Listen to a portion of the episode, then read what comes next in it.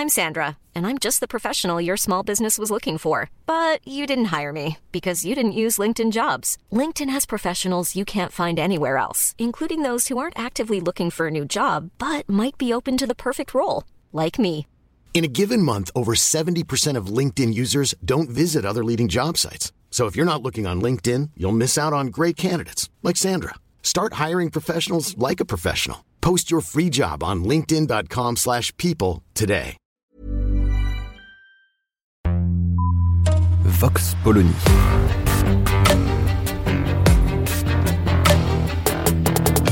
L'actualité vue par la directrice du magazine Marianne, Natacha Polony.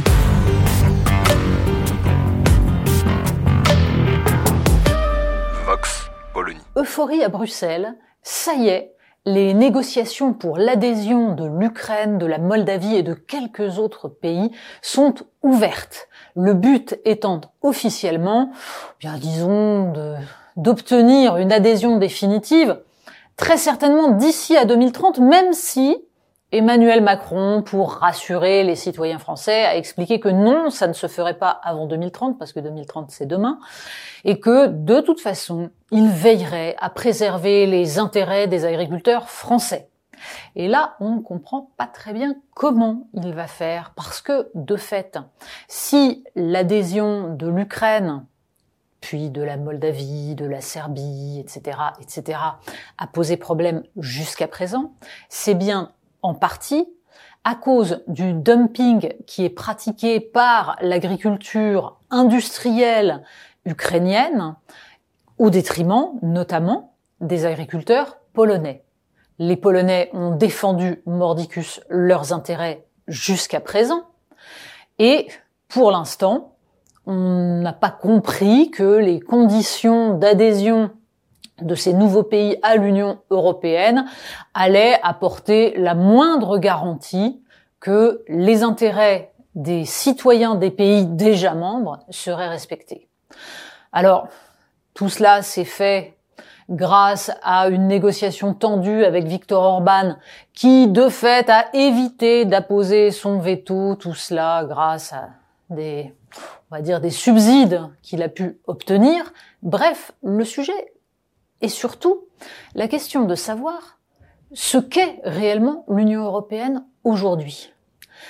Certains députés européens, Raphaël Glucksmann en tête, ont expliqué que tout cela était merveilleux parce qu'enfin le continent allait être réunifié, comme si l'Union européenne, ça n'était que l'Europe telle qu'elle apparaît sur les cartes de géographie. Comme si, donc, l'Union européenne n'était pas une association de pays ayant certaines conditions économiques en commun, certaines valeurs aussi, certaines visions du monde, mais surtout des structures qui soient compatibles. C'était le cas au départ. On sait déjà que le premier élargissement à l'Est n'a absolument pas tenu compte de cette question économique et les résultats s'en sont fait sentir, notamment dans tous les pays des bordures, de la bordure ouest et sud de l'Union, à savoir la France, le Portugal, l'Espagne, l'Italie, la Grèce, qui ont payé le prix fort, ce qui a mis en place un système de dumping social et de délocalisation interne à l'Union. Eh ben c'est pas grave, on va continuer. On va continuer parce que de fait, certains ont intérêt à étendre à nouveau ce grand marché, ce qui va permettre des délocalisations encore plus importantes. On voyait ces dernières années comment les Ukrainiens venaient travailler en Pologne pour combler le déficit de travailleurs polonais qui eux-mêmes travaillaient en Europe de l'Ouest, le petit jeu va pouvoir se poursuivre.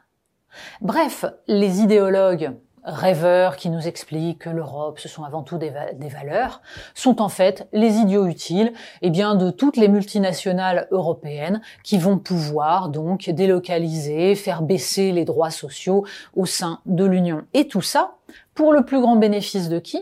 Eh bien, des États-Unis, puisque tous ces nouveaux pays vont un peu plus faire pencher la balance dans le sens d'une Europe américaine qui ne concevra pas une défense et même une économie indépendante du marché américain.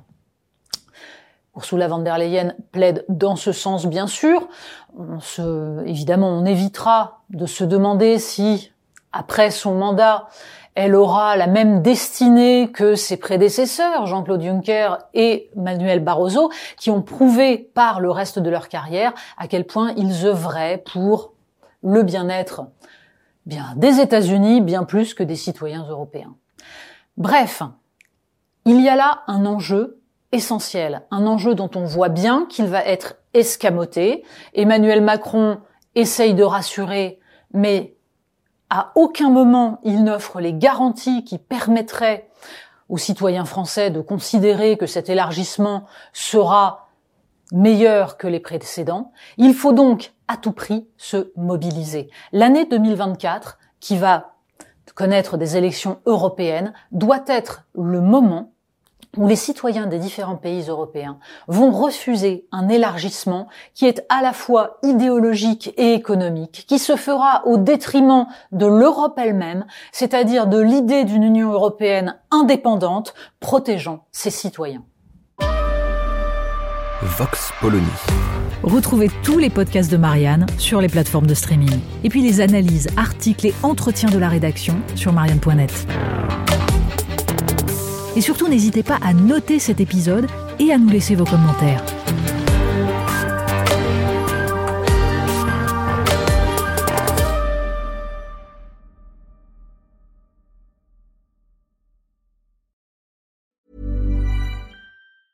Hey, it's Danny Pellegrino from Everything Iconic. Ready to upgrade your style game without blowing your budget? Check out Quince. They've got all the good stuff shirts and polos, activewear, and fine leather goods, all at 50 to 80% less than other high end brands. And the best part? They're all about safe, ethical, and responsible manufacturing. Get that luxury vibe without the luxury price tag. Hit up quince.com slash upgrade for free shipping and 365 day returns on your next order. That's quince.com slash upgrade.